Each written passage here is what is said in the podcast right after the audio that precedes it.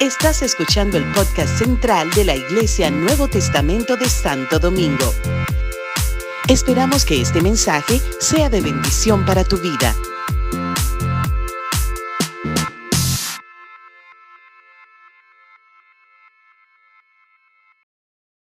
El concepto de carácter, ¿cuál es el paso clave para que se forme el carácter de Cristo en nosotros? ¿Por qué es imprescindible que reflejemos el carácter de Cristo? ¿Y cuáles son las virtudes básicas que definen el carácter del cristiano? Solamente cuatro aspectos, eso es lo que voy a tocar para optimizar el tiempo. Entonces, vámonos con la definición de carácter.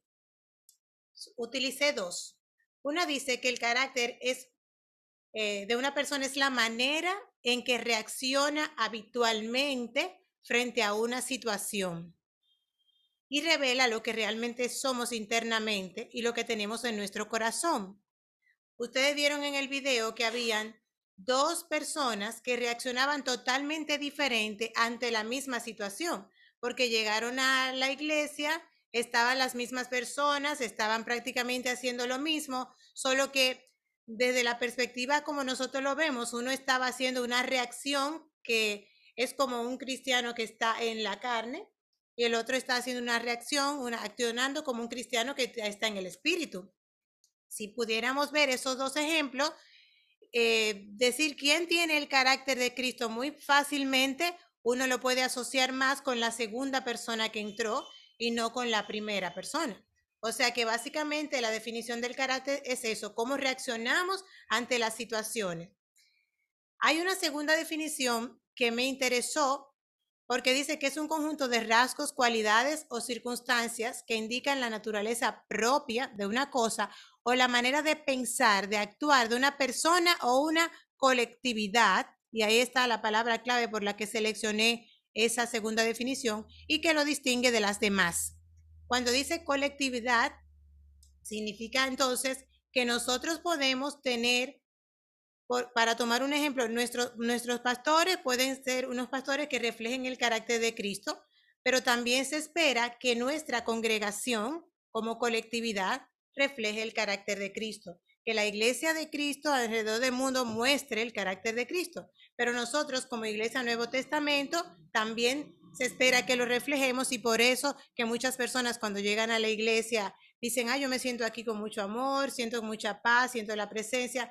Ese tipo de cosas que, que importa tanto que el carácter de Cristo se refleje en lo personal y también en lo colectivo. Por eso la canción dice iglesia, le habla a la iglesia, iglesia, ¿de qué lado te encuentras? Está hablando a la congregación en general y no solamente a una persona en particular. Y yo creo que desde ahí el concepto de carácter queda claro para la mayoría o para todos. Eso espero. Si hay cualquier cosa, me escriben por el chat. La próxima, mi amor. Ok, entonces después de la definición nos vamos aquí a lo que sería el paso clave para que se forme en nosotros el carácter de Cristo. El paso clave. Uh, eh, si yo les preguntara qué ustedes creen que se puede hacer para que tengamos el carácter de Cristo, puede ser que haya personas que piensen que es un esfuerzo personal que hay que hacer, que por nosotros mismos trabajamos eso y podemos lograr el carácter de Cristo, o que tal vez eh, mi amado y yo aquí en una clase le podemos hacer que ustedes adquieran el carácter de Cristo con una clase, con un tema, con una estrategia, pero la verdad es que la decisión personal a, ayuda, a, a, aporta a uno exponerse a la presencia del Espíritu Santo, pero al final... Lo que transforma y lo, el paso clave para que se forme en nosotros el carácter de Cristo es el Espíritu Santo. Dice la, el comentario es que ningún cristiano puede por sí mismo desarrollar el carácter de Cristo, porque ser semejantes a Jesús requiere decisiones y acciones intencionales que se oponen a nuestra naturaleza humana. Yo creo que la mayoría de ustedes saben que por el pecado original todos tenemos esa tendencia a orgullo, esa tendencia a egoísmo, porque uno siempre quiere quedar muy bien y siempre se justifica y siempre quiere que las cosas sean lo más importante y que las cosas sean para uno, lo mío importa más que lo de todo el mundo. Entonces esa es la tendencia humana. Ahora, eh, el Espíritu Santo es el que hace que nosotros vayamos cambiando eso de nosotros por lo de Cristo. Y lo dice en, en Gálatas cinco, veintidós al veintitrés, cuando habla del fruto del Espíritu, dice, en cambio, el fruto del Espíritu es amor, alegría, paz, paciencia, amabilidad, bondad. Entonces dice que eso es el fruto del Espíritu. Por lo tanto, eso no se logra por nosotros, sino por el trabajo que el Espíritu Santo va haciendo en nosotros. Hasta ahora, esos dos primeros aspectos que son bien rápidos y cortos, eso se ha entendido, ¿verdad? Déjenme saber si hay alguna duda al respecto. ¿No hay dudas? ¿A la una? ¿A las dos? ¿A las tres? Parece que no. Entonces lo pueden escribir por el chat, recuérdense. Ahora el tercer aspecto. Ya vimos la definición de carácter. Ya sabemos que tiene relación con nuestras actitudes y con lo que tenemos en el corazón. No les comenté algo y no quiero que se me pase. No tiene que ver con lo que nosotros pensamos, sino con lo que tenemos en el corazón y cómo actuamos. Porque en el caso del video, la primera persona que entró, ella realmente pensaba que estaba bien. Pero en su accionar no estaba mostrando el carácter de Cristo, pero ella en realidad lo creía. ¿Ustedes se acuerdan cuando Pablo perseguía a los cristianos? Pablo realmente creía que estaba agradando a Dios con eso, porque eso era lo que él había aprendido con el grupo de los fariseos. Pero realmente él estaba pensando que lo hacía bien, pero estaba actuando totalmente distinto a lo que era el carácter cristiano. Con eso ya yo cierro el concepto de carácter y ya sabemos todos cómo se forma en nosotros. Entonces vámonos con el tercer punto, que es, eh, que es que, ¿por qué es imprescindible que lo reflejemos el carácter de Cristo? Vamos a ver. Colosenses uno quince dice, Cristo es la imagen visible del Dios invisible. Y en Juan catorce, del siete al nueve, Jesús dice, no lo leo completo, sino que lo resumo, le pongo un punteadito. Dice Jesús, si me conocen a mí, también conocerán al Padre. Pero ya lo conocen y lo han visto. El que me ve a mí, ve al Padre. Eso significa, con esos dos versículos, que Cristo vino de manera específica para que las personas que estábamos aquí pudiéramos ver visible en algo físico lo que es Dios, que no lo podían ver. Era la única manera de que las personas pudiéramos conocer a Dios. Eran viendo algo con nuestros sentidos físicos. Por eso Él vino. Y Él lo que quiere es que eso mismo que Él era o mostraba cuando estaba aquí en un cuerpo físico, nosotros lo continuemos mostrando para que podamos continuar mostrando a Dios. Esa es la razón por la que tenemos que tener el carácter de Cristo, no el de nosotros, tiene que ser el de Cristo, porque es el único que puede mostrar realmente a Dios a las personas que no lo conocen. Entonces dice, cuando reflejamos el carácter de Cristo, estamos haciendo que los demás conozcan a Dios tal y como Jesús lo hizo cuando estaba entre nosotros aquí en la tierra. Así que la respuesta al por qué es imprescindible, es imprescindible, porque no tiene ningún sentido que nosotros estemos haciendo obras y haciendo cosas si no nos aseguramos de que estamos mostrándole a Dios a todo aquel que no lo conoce. Y tal vez alguien que lo conoce un poquito, que lo conozca más a través de lo que reflejemos. Ahora bien, ¿cuáles son las virtudes básicas que definen ese carácter cristiano?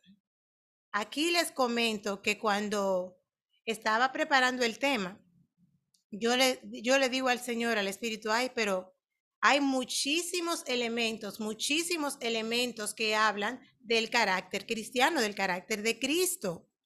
Una lista enorme. Realmente a mí no me gustaría como hacer una lista de cincuenta cosas, porque cuando uno toma ese listado y lo ve, daría la impresión de que, oye, pero la verdad que para lograr todo eso, además de que el Espíritu Santo pareciera como si fuera algo súper difícil. Digo, Señor, ¿y tú no puedes, no podemos buscar una manera de que eso se, se pueda condensar en, en algunas características que con esas se deriven otras? Pues déjeme decirle que ahí negociando cómo resumir el tema, me, sí, el, el, el Espíritu Santo me ayudó, porque así como Jesús resumió los diez mandamientos en dos, ustedes se acuerdan, ¿verdad? Que eran diez y él dijo, amarás a Dios sobre todas las cosas, con todo tu corazón, con toda tu mente y al prójimo como a ti mismo. Esos son un resumen de los diez mandamientos, pues así pudimos eh, condensar las virtudes, y ustedes verán ahora, en solo cuatro virtudes básicas de las que van a derivarse las otras. Podemos comenzar con la primera, que indiscutiblemente es la fe. Fe significa creer y confiar plenamente en Dios y en su palabra. Hebreos once seis dice, porque es necesario que el que se acerque a Dios crea que Él existe y que es galardonador de los que le buscan, ¿verdad? De manera que imposible que sin fe podamos ni siquiera creer que Dios existe, no podemos creer que Jesús vino a morir por nosotros, no podemos saber que la palabra es viva y que es palabra de Dios y que todo lo que dice es cierto. O sea, lo primero, primero de todo es la fe. Romanos uno cinco dice, justificados pues por la fe, tenemos paz para con Dios por medio de nuestro Señor Jesucristo. Así que eh, hay un par de versículos, hay muchos, pero teníamos que escoger menos, así que con dos versículos estamos claros que la fe es indispensable. La verdad es que ninguno de nosotros estuviera aquí ahora si no hubiéramos tenido fe primero en Dios. Amén. Y Amén. En su palabra. Así que el primer paso, indiscutible fe. Después que tenemos fe, ¿qué es lo que todos hacemos cuando creemos? Abrimos nuestro corazón y recibimos al Señor en nuestro corazón, ¿cierto? Eso es lo que todos hacemos. En ese sentido, la segunda virtud, no pasó aquí, es el amor. El amor. El amor es el sentimiento más puro, donde se da sin esperar nada a cambio. Eh, la palabra de Dios dice que Dios es amor. Amén. Y todos sabemos que Dios es amor. Mm, por tanto, lo que sigue después que abrimos el corazón a Cristo es recibir el amor de Dios, recibirlo. Y oigan, interesante acordarnos que después con ese amor que Dios nos da, es que nosotros tomamos y le damos a Dios y le damos al prójimo. Y nos damos a nosotros mismos, porque no nos podemos olvidar que también hay que darse amor a sí mismo, no creer que uno es más, pero tampoco eh, tener, poner como que uno, porque para Dios somos valiosos y eso hay que tenerlo claro. Entonces Dios nos da el amor para que nosotros lo compartamos. Voy a hacer una, una analogía que no, es, no se compara tanto, pero bueno, cuando nosotros recibimos dinero, nosotros tomamos el dinero de los bienes que Dios nos da, y de eso uno devuelve y da diezmo, y da ofrenda, y cogemos para nosotros. Pero nosotros sabemos que nosotros no teníamos nada y que el dinero no, no es de nosotros, porque todo es de Dios. Pues sin que tenga realmente una correlación, porque el amor es una cosa totalmente mucho más importante, pero nosotros no tenemos amor para dar si Dios nos, nos lo da primero. Entonces, con ese amor Amén. Que Dios nos da, es que podemos darle a Él mismo, es que podemos darle a los demás y que podemos compartirlo. Dar para repartir. Claro, así que indispensable el amor. Entonces, aquí viene, ah bueno, en Mateo siete doce Jesús dijo, así que todos, eh, que en todo traten ustedes a los demás tal como quiere que ellos lo traten a ustedes.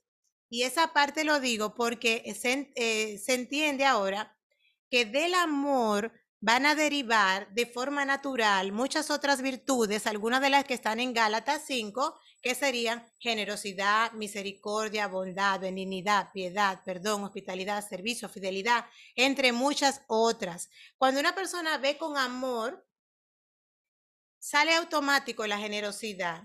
No, no hay que preocuparse mucho por si voy a tener o no misericordia. Me tengo que acordar de ser benigno. Cuando hay amor real, el amor de Dios, el amor que da del carácter de Cristo, sale por default. Entonces, aquí hago un stop porque tengo que compartirles algo. Ayer la pastora Lizeth dice, dijo que cuando Dios le pone un tema a una persona, Él lo va trabajando y le va poniendo elementos para que cuando lo comparta con, con, la, con los demás, tenga algunas vivencias que le permitan tener como, como que realmente lo haya vivido, que, que no sea vivido, una teoría así no, como de un exacto, libro. Pues que lo haya vivido internamente. Internamente, exactamente. Pues déjeme decirle, el, yo estoy preparando el tema desde hace varios días, no te rías, mi amor, no me relajes. No, sí. Estoy preparando mi tema feliz y ya yo tengo casi todo listo desde la semana pasada. Mi amado y yo estamos allá afuera en la, en la, en la calle, en la acera de casa, recortando unas matitas que tenemos ahí. Pasa una persona, un joven, eh, indigente, se veía como si estuviera crónicamente enfermo. Y él pasa y me dice, ¿yo le puedo pedir un favor? Digo, claro. Ay, mi amor, mi amor, linda. ¿Eh? Dijo linda. Ah, yo no, ah, bueno, yo, así, sabes, porque... no, no le, a esa parte no le prestó atención, porque cuando él vino un favor, yo sabía que él me iba a pedir un favor. Que, dígame, yo me estoy muriendo de hambre. ¿Usted me puede dar algo de comer? Y yo, ¿tiene, es hambre que tú tienes? Le pregunto, ¿verdad? Y me dice, sí, tengo un hambre. Entonces yo le digo, ok, espérame ahí, doy la vuelta y vengo entrando a la casa, en lo que vengo entrando voy pensando, bueno, será... Le voy a decir desde ahora que yo me quemé, para que no estén esperando como que yo reaccioné muy maravilloso. Me quemé en la prueba, pero ahí va. Vengo entrando y digo, eh, bueno, pues le voy a dar cincuenta pesos para que compre algo en el colmado y, y, y yo, y con eso resuelvo. El espíritu me pone, ¿qué tú le vas a dar?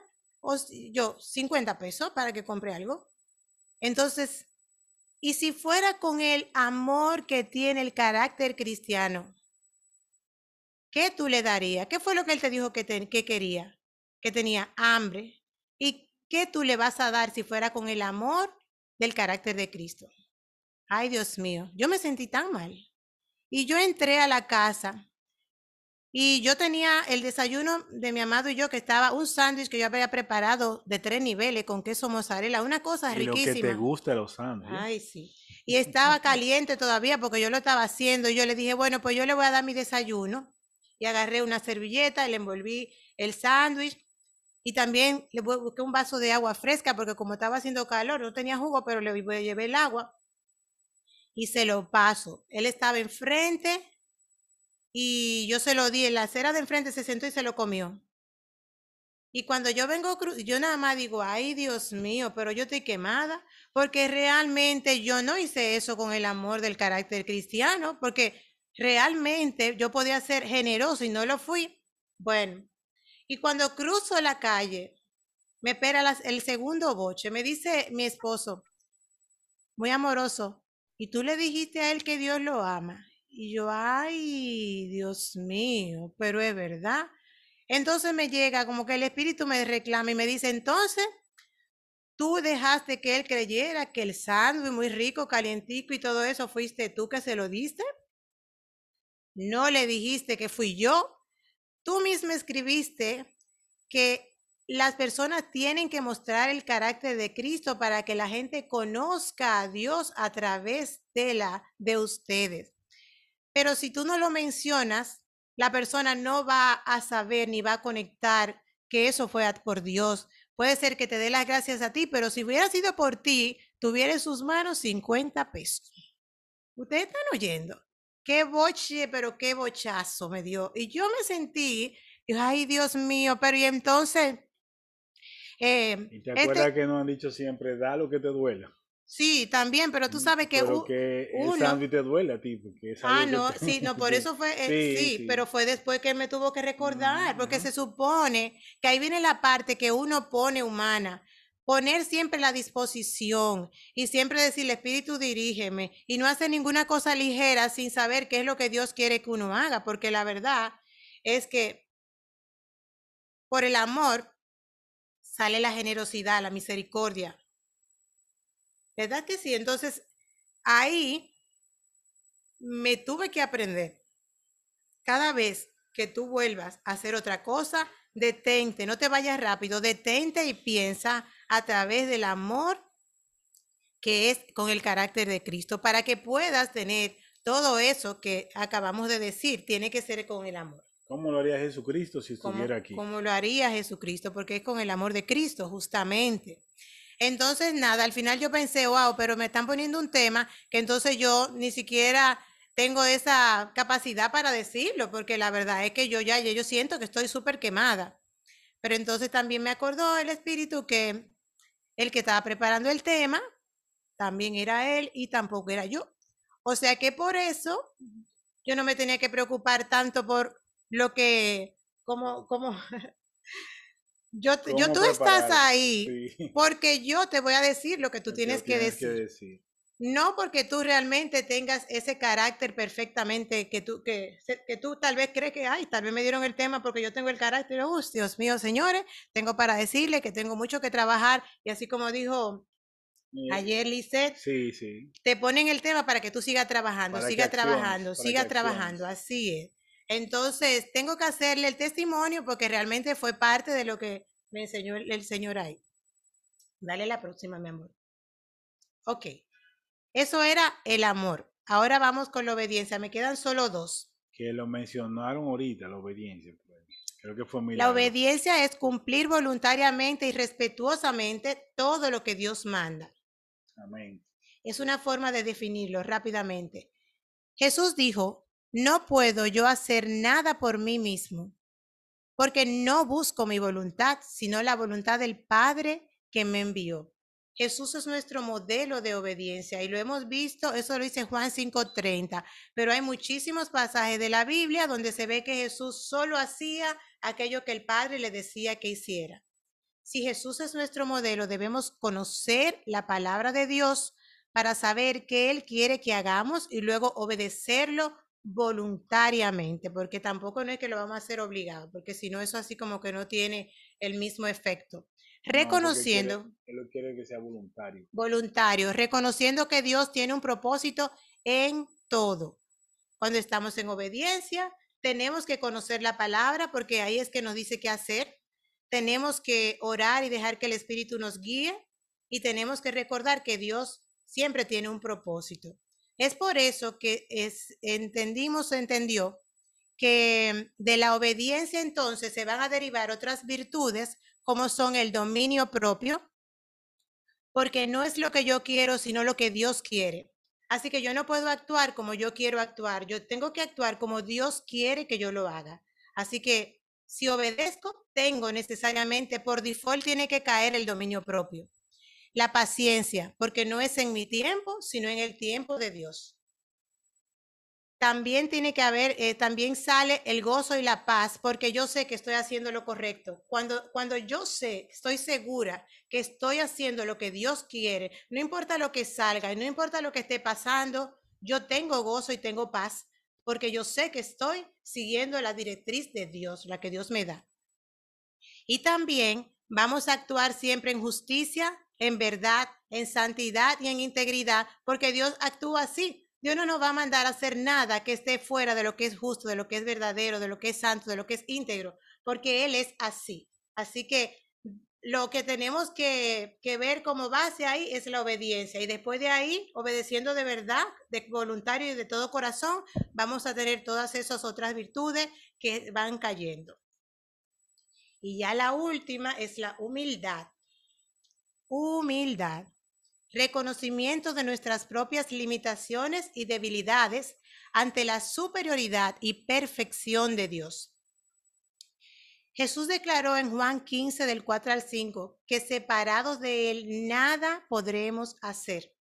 Y hay muchos otros versículos que lo dicen, pero ya nosotros sabemos que nosotros no podemos hacer nada, no podemos cambiar nada, no podemos lograr nada si, si no es que Dios lo hace a través de nosotros con el poder del Espíritu Santo de Dios. En ese sentido, un cristiano con humildad sabe lo mucho que vale en Dios, pero sabe que sin Dios vale muy poco. Por no poner que no vale, no vale nada, ¿verdad? Vale muy poco. Él vale, pero porque... Vale porque tiene a Dios, exactamente. A Dios. Lo mucho que vale en Dios, exacto. Pero si no tenemos a Dios realmente uh-huh. no es nada. Un cristiano también con humildad entiende que es imperfecto y admite sus errores y agradece todo lo que recibe porque sabe que todos se lo están dando, y comparte lo que aprende y da por gracia lo que por gracia recibe, porque está consciente de que todo viene de Dios. Entiendo que de la humildad entonces se puede derivar la gratitud, la mansedumbre, que eso es que no tiene arrogancia, la honestidad, entre otras virtudes. Así que con eso eh, hemos tratado de us usar el tiempo lo más óptimamente posible y cerramos la parte de lo que es el carácter de Cristo. Ya vimos que con fe, amor, obediencia y humildad, que el Espíritu Santo nos ponga a nosotros y que nosotros le abramos el corazón para que Él siga trabajando, leyendo la palabra, metiéndonos a ver cuál es su voluntad. Solamente así podemos reflejar el carácter de Cristo para que otros conozcan a Dios a través de nosotros. No puede ser el carácter de nosotros, necesariamente tiene que ser el de Cristo copiado, para que podamos seguir transmitiendo lo que Cristo quería que hiciéramos y dando a conocer al Padre y al Espíritu y a Jesús a otras personas a través de nosotros. Entonces, hasta aquí es la parte que quería, eh, que quise compartir sobre el carácter que me asignaron, y mi amado continúa con la parte de devoción, que es muy complementaria con lo que es el carácter de Cristo también, ¿verdad? Eso complementa. Así que lo dejo a él y a ustedes en, y preparando la devoción, en su presencia. Preparando el tema de la devoción, mi amada hizo un comentario y yo quise ponerlo ahí. Y es el siguiente, el que ven en pantalla. La devoción es como la adoración, un estilo de vida. Y la dejé como si fuera una frase de ella. Ahí está. Ay, porque es cierto, así es. Ay, gracias, amor. ¿Y por qué? Vamos a ver más adelante. Vamos a ver por qué. Amado Irving. A... Adelante, pastor. Amado Irving, gracias. Qué maravilloso. Eh, quiero comentar, acotar algo sobre lo que dijo hermana eh, Elizabeth. Adelante. Eh, claro, es pastor. lo que lo que se refiere a, a esas cuatro columnas, ¿verdad? Fe, amor, obediencia y humildad. Es una guía, básicamente, de lo que Dios tiene para nosotros. Y recuerdo el pasaje en las Escrituras que dice, porque por su divino poder y autoridad nos ha dado Dios todas las cosas, nos ha entregado todas las cosas que pertenecen a la vida y la piedad. Y recuerdo cuando la hermana Elizabeth hablaba y decía, wow, qué lista más larga para forjar el carácter eh, en nosotros. Dios, no, no, no hay algo más resumido, algo más sencillo, o sea, más simple. Gloria al Señor, qué bueno que Dios te guió a estas cuatro, eh, digamos, columnas, a estas cuatro pilares. Eh, eh, maravilloso. Quiero, quiero resaltar el, el depósito del Señor sobre esta guianza. Eh, pero también quiero decirle a los hermanos que están aquí presentes que por favor formulemos, en base al carácter, si hicieron sus anotaciones, formulemos las preguntas para que nuestra hermana Elizabeth al final de la conclusión de nuestro hermano Irving pueda ella pues prepararse en respuesta, ya que ella ha sido quien ha recibido este depósito del Señor. Aprovechemos pues, ya las aguas están removidas, vamos en, en, en la vida y en el alma y en el corazón, en el espíritu de Elizabeth, pues entonces vamos a aprovecharlo y vamos a meternos ahí con el interés de hacer preguntas, hacer comentarios no tan largos, pero básicamente pre preguntas que, que, puedan, que puedan desatar más sabiduría de este tema precioso que Dios le ha dado a nuestra amada hermana Elizabeth. Y por supuesto, eh, hemos escuchado carácter, no es que sea terminado, sino que en la devoción también, amado Irving, pues hay mucho carácter. Así es que Así es. el Señor, el Señor amplíe su depósito en tu vida y que puedas dar todo aquello que Dios te dio y más allá, ¿verdad? Eh, hacerlo entendible a nuestros corazones y mentes. Adelante, amado Irving. Amén, amén. Así Gloria será, en nombre de Jesucristo, pastor. Entonces, eh, vamos a ver lo que es devoción, vamos a tener una descripción breve, una definición, y vamos a ver los pasos para una verdadera devoción a Dios. Esos serán los temas, dos temas que vamos a ver. Y vamos a ver qué es la devoción. Eh, había, pude ver en el diccionario de la Real Academia, tenía cinco definiciones. Pero la que más me gustaron fueron la dos y la cinco. Por eso la dejé así, dos y cinco. Pero de esas dos, la, la, la más completa es la número cinco, que es prontitud con que se está dispuesto a dar culto a Dios y a hacer su santa voluntad. Esa es la mejor definición. Y como decía mi amada ahorita, que Dios no quiere nada obligatorio, ahí viene práctica piadosa no obligatoria, es voluntaria.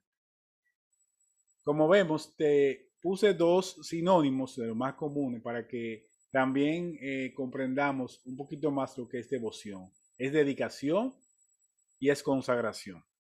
Creo que esos dos términos están eh, llanos y podemos recordarlos. Ahora bien, ¿a qué o quién mayormente dedicamos nuestro tiempo, recursos, vida, mente y corazón? Vamos a ver qué es lo que hacemos normalmente. Tenemos una vida bien agitada, bueno, que nos consume por todos los lados. Y generalmente vemos bienes materiales que estamos deseosos o posesiones que queremos tenerla y nos enfocamos solamente en eso. Y pensamos, nos levantamos, inclusive hay personas que ponen fotos frente a la computadora, fotos en la puerta de la habitación para cuando se levante. Fijen esa, esa meta, esa... eso que quieren, y eso se vuelve una devoción a eso que yo quiero. Hay que tener mucho cuidado. También tenemos las redes sociales que nos están ayudando muchísimo ahora. También la familia, la esposa, los hijos. Esto no quiere decir... Perdón. Eh, no, ¿sí? Irving, perdón, de, déjame interrumpirte, Ali. Dices que una, un plan de vida pudiera captar nuestra devoción. Depende, sí. depende.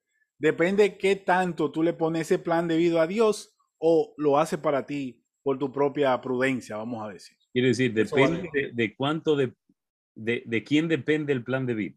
Correcto. Si se lo pones en mano a Dios, entonces vamos bien. Ahora, si se lo pongo, que yo soy el que sé, y yo tengo el control de todo, pues entonces ya eso se convierte en una devoción. Puede ser, lo podemos llamar como idolatría. Que nada más te enfoques en eso, ¿tú quieres decir? So, solo te enfoques en eso, exactamente. Continúa. ¿Comprende, pastor, ahí? Sí, amado, eh, muy, muy claro. Y voy a poner, me voy a, me voy a poner a mí mismo de testimonio, así que vamos, vamos un poquito más adelante. El trabajo también, el trabajo, solo trabajo, entendemos que si pierdo ese trabajo, ya se me acabó el mundo. Y no es así. Entonces me vuelvo, mi vida se vuelve... Eh, con una devoción hacia ese trabajo. Y no es así. El dinero también, y muy bien dice la palabra, no podemos servirle al dinero y a Dios al mismo tiempo. El punto es, como dice Juan, primero de Juan dos quince, eh, esta de la nueva versión internacional, no amen al mundo ni nada de lo que hay en él. Si alguien ama, ama al mundo, no tiene el amor del Padre, porque nada de lo que hay en el mundo, los malos deseos del cuerpo, la codicia de los ojos y la arrogancia de la vida, proviene del Padre, sino del mundo. El mundo se acaba con sus malos deseos, pero el que hace la voluntad de Dios permanece para siempre. Vuelvo y repito, esto no quiere decir que la familia, la esposa, los hijos sean, eh, estén correctos, no. Si no lo pongo, se lo entrego a Dios. Si pongo a Dios como primer lugar, es nuestro primer lugar es Dios. Después viene mi esposa y así sucesivamente, la familia. Eh, entonces, ok. Pero si no, si no me enfoco en que debo pensar en que Dios es el que tiene el control de todo y Dios me pone en las manos, como dicen los talentos, para que yo lo use. Así me pone, me pone bienes para que yo lo administre y lo utilice. Y yo, me, yo lo glorifique a él por medio de eso. Ahora bien, voy a ponerme a mí de ejemplo por un testimonio para poder comprender un poco más este, este tema. Y resulta que, ¿verdad? Muchos no sabrán que este es mi segundo matrimonio. Y gracias a Dios ha sido un matrimonio bendecido, con mi amada aquí al lado. Pero antes, antes, déjeme decirle, yo tuve un matrimonio y duramos, mire, casualmente tenemos diez años casi ya. A ese, a ese, en ese tiempo fue que, que vino el divorcio. Pero dentro de las, dentro de las, de, dentro de las reflexiones internas mías, porque tuve que trabajarme, fue investigar por qué pasó. Y una de las principales causas, yo puedo decir que la, la número uno, la principal causa, fue que yo perdí el foco de Dios. O sea, yo me enfoqué en que mi familia, mi trabajo, mis hijos, mi, la esposa que tenía antes, eso era todo. Y no es así, no es así. Y Dios me llamaba y me decía inclusive, mira, ve a la iglesia. Eh, me, me ponía la inquietud por los matrimonios y ahora lo estamos haciendo. Y yo lo ignoraba, yo lo ignoraba. Y no es como ahora que yo voy, me congrego y todos los domingos trato de ser, de estar ahí presente, trato de trabajar en la iglesia. No, no era así, no lo hacía. Me enfocaba solo en el trabajo, en la familia, los muchachos, la esposa, nada más eso. Entonces, ¿qué hizo Dios? Bueno, me apartó y pasó lo que pasó, pero yo se lo agradezco, porque después de eso, entonces yo vi que yo no iba bien. En esa, esa forma de actuar mía no iba bien, porque en ese momento mi devoción era hacia la familia, hacia los hijos, hacia la esposa, hacia el trabajo. ¿Y Dios dónde? Y Dios eh, en, en Tahití, o en Plutón, lejos de mi vida. Y no es así. Dios quiere que Él sea nuestro centro. Y vamos a ver por qué. ¿Tienen preguntas ahí? Se han quedado impactados. Ok, aquí voy, aquí voy, perfecto, aquí voy. ¿A quién debemos de dedicar y consagrar, ¿verdad?, nuestro tiempo, recursos, vida y mente y corazón? ¿Verdad? ¿A quién? Ustedes lo saben, ¿verdad? No hay, yo ni lo voy a decir aquí. Ahí está. Y lo voy a poner así porque hay un versículo más adelante que eso lo voy a dejar para que ustedes lo lean. Pero que lo, lo que está, lo que son padres aquí saben, o quién de los que están aquí que son padres va a ofrecer a su hijo para salvar la vida mía. ¿Quién va a poner a su hijo para salvar la vida mía? Que levante la mano. ¿Quién lo hará? ¿Quién lo va a hacer? O las madres también. ¿Qué madre o padre va a dejar, va a entregar a su hijo para que me salve a mí? ¿Quién lo va a hacer? Vamos a ver. Levanten la mano. Quiero manita limpia. Vamos a ver. Levantada, perdón. Nadie, ¿verdad? Bueno, me asumí que nadie. Nadie, ¿verdad? No, dice en el chat. Ah, no, no, exacto. Entonces, partiendo de ahí, Dios nos ama. No, es un amor inmenso. Y encima de eso, Él toma a su hijo, lo manda a la tierra, lo convierte en una persona y tiene una misión que es salvarnos. Si ese hijo puede ser, si ese hijo que la madre o padre me lo va a entregar para que me salve la vida a mí, pero me va a salvar de una, de una muerte física. Sin embargo, Dios manda a su hijo para salvarnos de una muerte espiritual. Y no solamente eso, Él viene a la tierra y es eh, triturado. Mírenlo cómo está ahí en sangre, triturado, para... Porque eh, eh, la, la, el, se, decía, se decía que la, eh, el, la falta de la ley en ese tiempo se castigaba como castigo. Y él vino con un castigo horrendo, que es ese, el de triturar a la persona, botar sangre. Eso no tiene, eso no tiene expresión. Pero él vino y cambió eso. Él vino y cambió eso y se sacrificó él. Y antes, antes, antes de que él llegara, los sacerdotes tenían que hacer sacrificios. Y cada año tenían que hacer sacrificios. Y era un intermediario. Sin embargo, él vino, cumplió su misión que Adán y Eva, nosotros los hombres, no pudimos cumplir. Y él vino y lo hizo. Y, cuando, y, y con ese hecho demuestra que nosotros los hombres necesitamos de Cristo, necesitamos de Dios para poder echar adelante, para poder echar adelante ese plan que hablaba el pastor Esdras, para poder echar adelante todo plan que tengamos, nuestra familia, nuestro trabajo, nuestros hijos, nuestros amigos, todo, para todo necesitamos a Dios. Y ese es el mejor ejemplo. Por eso le debo la devoción a Él, porque Él murió por nosotros. Y cuando una persona muere por ti, se, se merece esa honra, se merece ese honor, se merece esa adoración.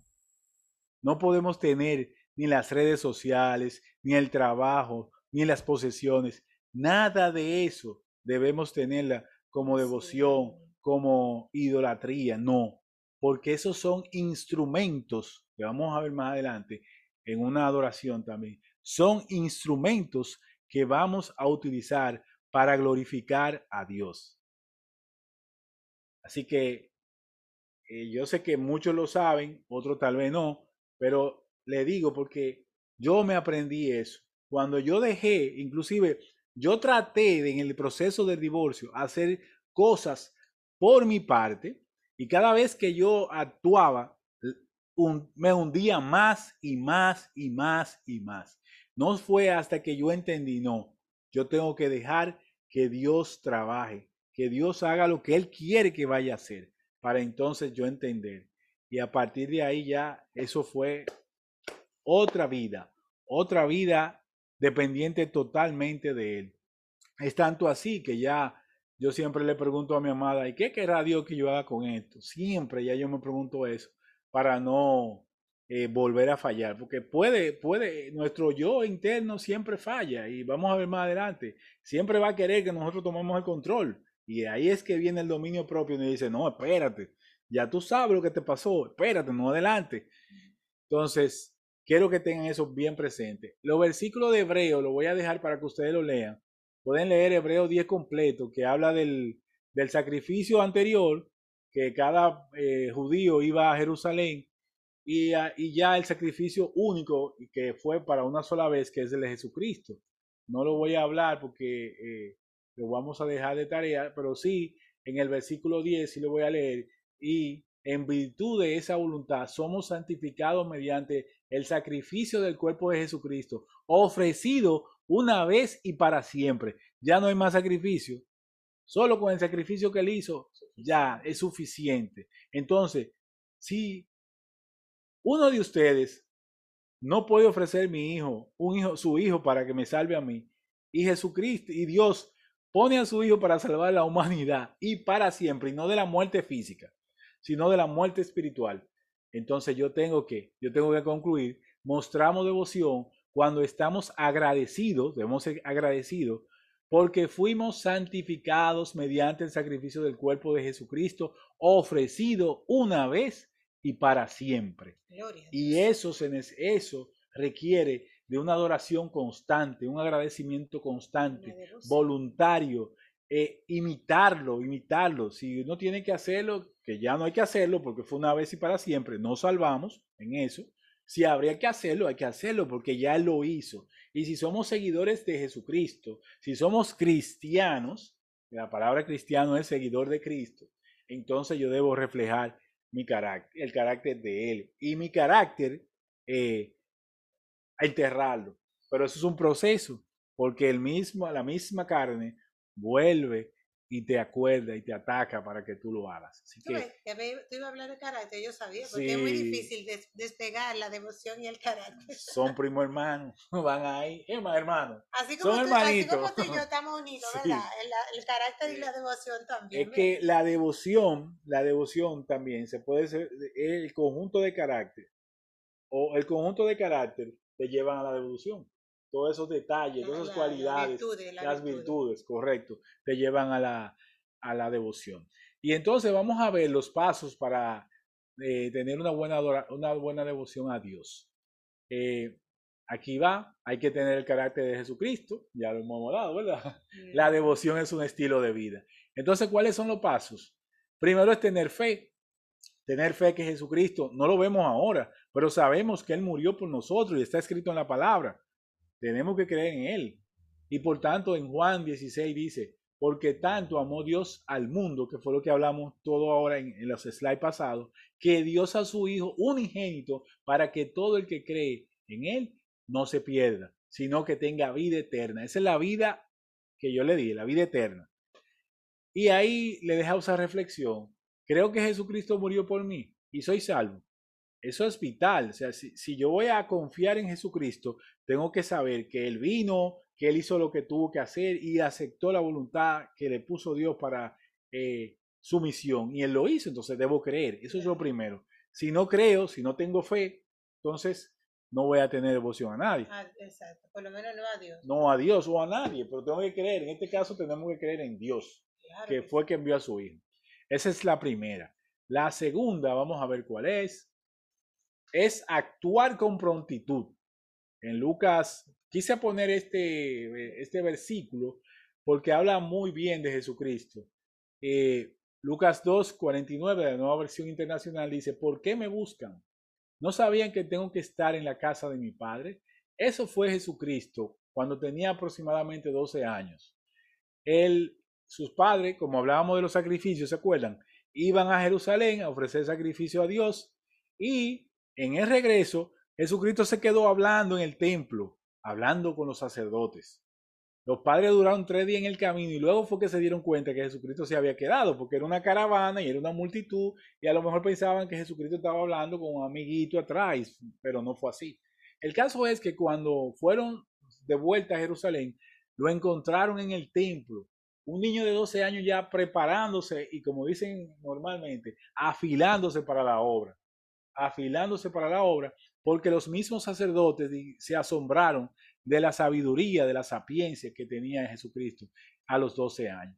Entonces eso nos habla a nosotros que debemos poner en práctica lo que estamos aprendiendo. Eso nos habla a nosotros que debemos ser pronto, porque el tiempo se, el tiempo se agota, el tiempo se agota y debemos actuar rápido.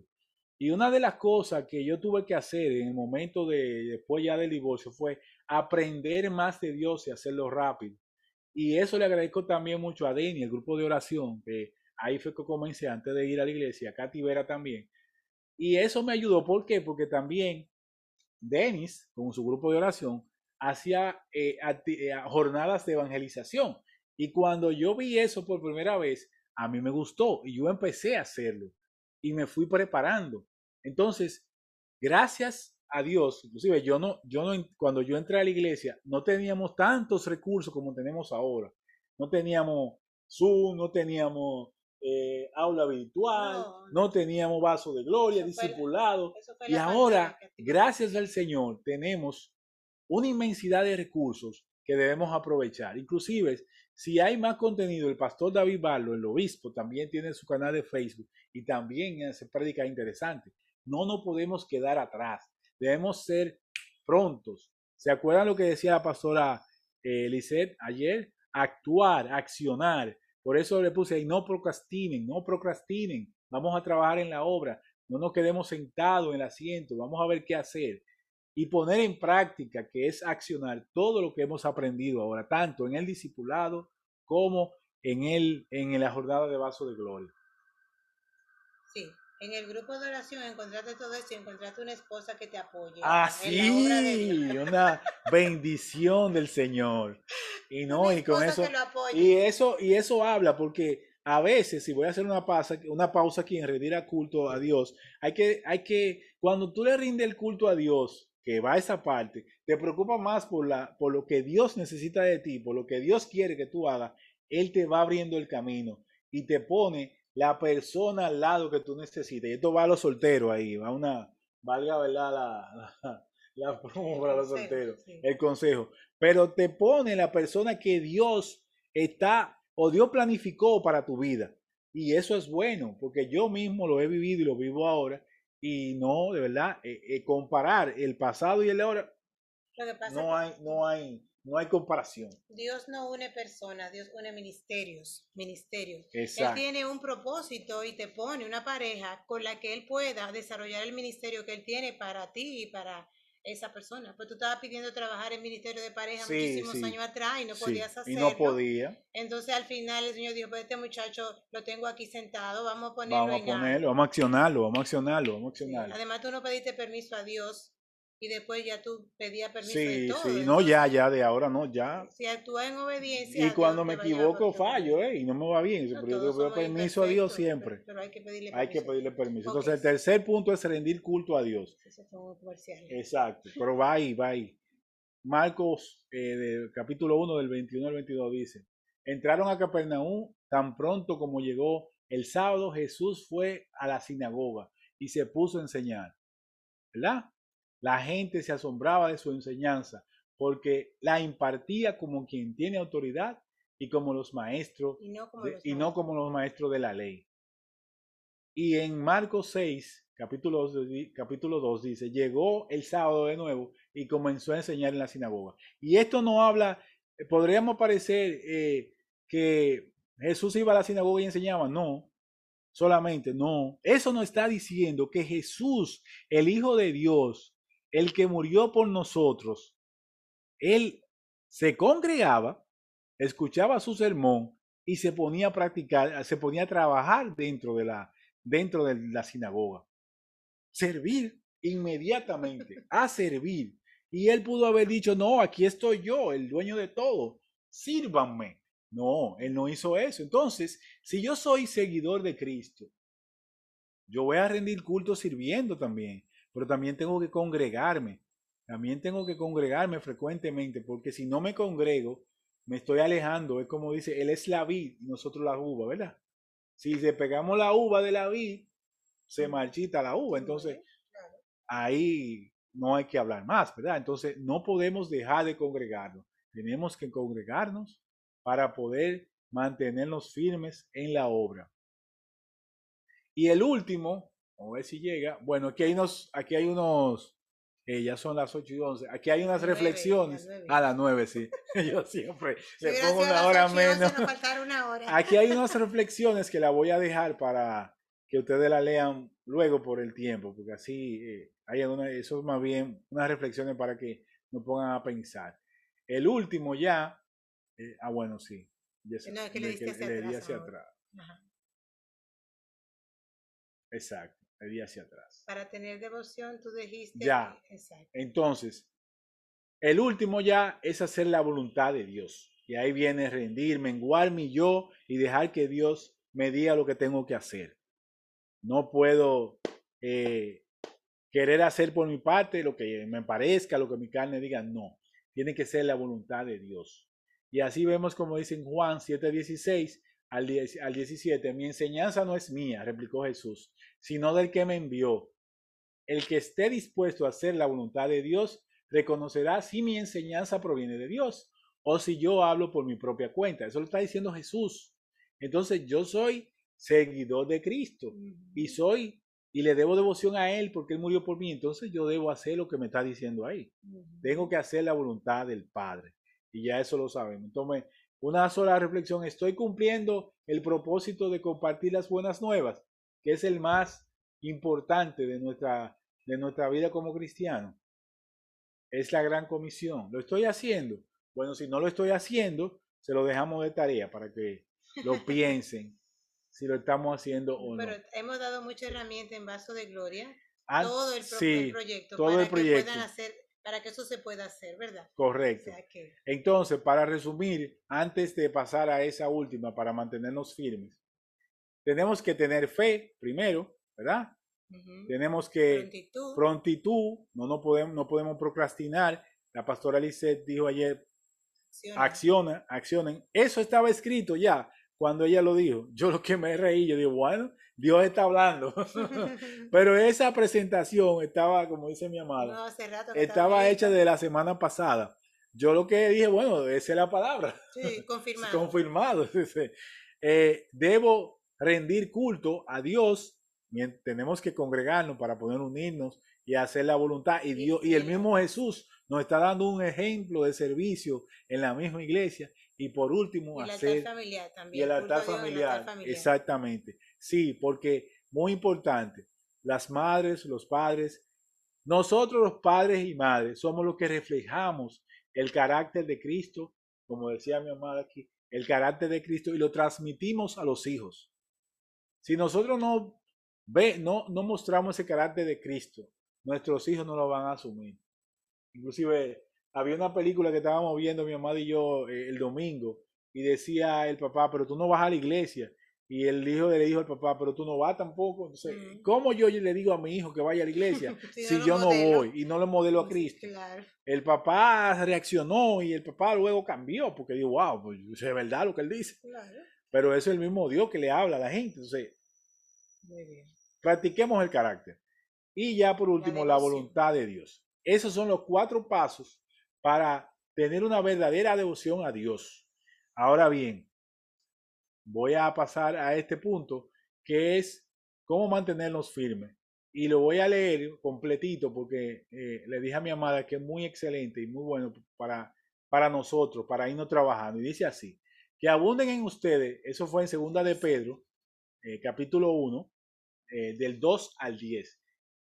Que abunden en ustedes la gracia y la paz por medio del conocimiento que, tiene, de, que tienen de Dios y de Jesús nuestro Señor. Su divino poder, al darnos el conocimiento de aquel que nos llamó por su propia gloria y potencia, nos ha concedido todas las cosas que necesitamos para vivir como Dios manda. ¿Ustedes están oyendo? Suave. Suave. Eso, Él no está dando, el divino poder de Dios nos da no, todo lo que necesitamos para vivir. Bien, así Dios nos da, nos ha entregado sus preciosas y magníficas promesas para que ustedes, luego de escapar de la corrupción que hay en el mundo debido a los malos deseos, lleguen a tener, a, a tener parte en la naturaleza divina. Precisamente por esto, esfuércense por añadir a su fe, oigan bien esto, qué interesante, y vamos a, a recordarlo siempre, y vuelvo y leo, precisamente por eso, esfuércense por añadir a su fe virtud, y a su virtud entendimiento, al entendimiento dominio propio, al dominio propio constancia, a la constancia devoción a Dios, a la devoción a Dios afecto fraternal, al afecto fraternal amor, porque estas cualidades, si abundan en ustedes, les hará crecer en el conocimiento de nuestro Señor Jesucristo y evitarán que sean inútiles e improductivos. Estamos oyendo. Si quieren lo pueden leer otra vez ahorita, pero vamos a seguir leyendo. Pero si, si abundan esas virtudes, vamos a evitar ser inútiles e improductivos y que no sea, y que, y que no nos llamen siervos infieles. Mm. En cambio, el que no la tiene, ¿verdad?, es tan corto de vista que ya ni ve. Y se olvida de que ha sido limpiado de sus antiguos pecados. Si no tenemos eso, no estamos olvidando de que Jesucristo murió por nosotros, ¿verdad? Y que Jesucristo se sacrificó acribillado eh, prácticamente. Por lo tanto, hermanos, esfuércense más todavía por asegurarse, asegurarse del llamado de Dios, que fue quien los eligió. Si hacen estas cosas, no caerán jamás y se les abrirá de par en par las puertas del reino eterno de nuestro Señor y Salvador Jesucristo. No hay más que hablar. Yo creo que eso está completito y no voy a abundar sobre eso. Entonces, ahora, para finalizar. Antes de las preguntas que ellos van a ir haciendo y en lo que lo van haciendo, eso es una parte de tu, de tu, de tu mensaje, ¿verdad? Sí, se complementa ya, ya con, con, esa, este... con las letras de esa alabanza. Correcto. Quiero que escuchen esta alabanza. Y escuchen la letra. Algunos la han escuchado en la mañanita, pero por favor, escúchenla ahora, escuchen la letra, detalle por detalle, y asócienla a la jornada de Vaso de Gloria, por favor. A la jornada completa, no solo los temas de hoy, porque eso hace. A la jornada completa, gracias, mi amor, así mismo, a la jornada completa. No se desconcentren, óiganla con atención la letra.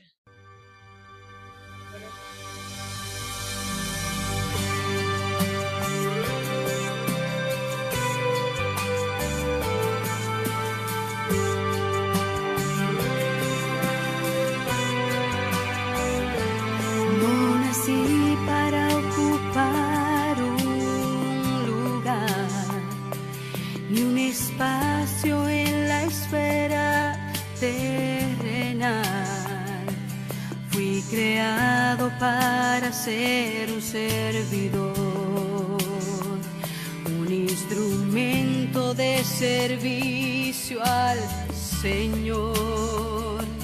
No nací para obtener ni adquirir, fui creado para dar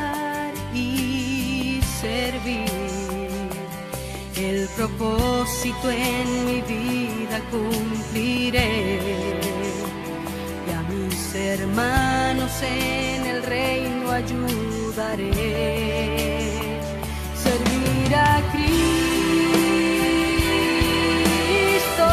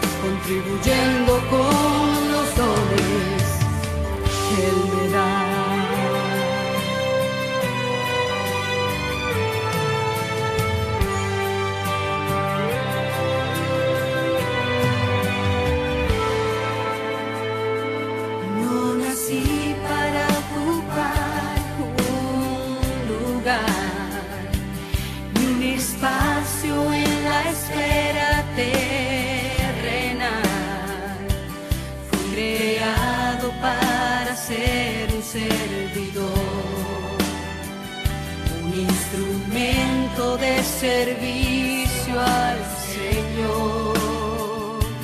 No nací para obtener ni adquirir, fui creado para dar y servir. El propósito en mi vida cumpliré, y a mis hermanos en el reino ayudaré. Servir a Cristo, servir a Cristo, el modelo a seguir, de servicio, entrega, amor y santidad, grande es su bondad, por Jesús.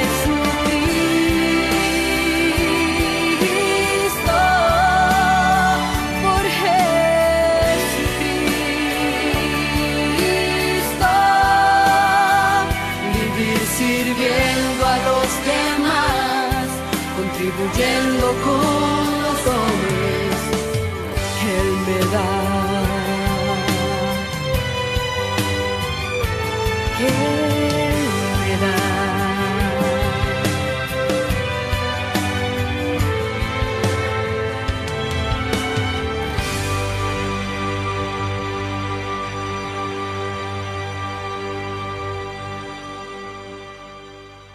Gloria a Dios.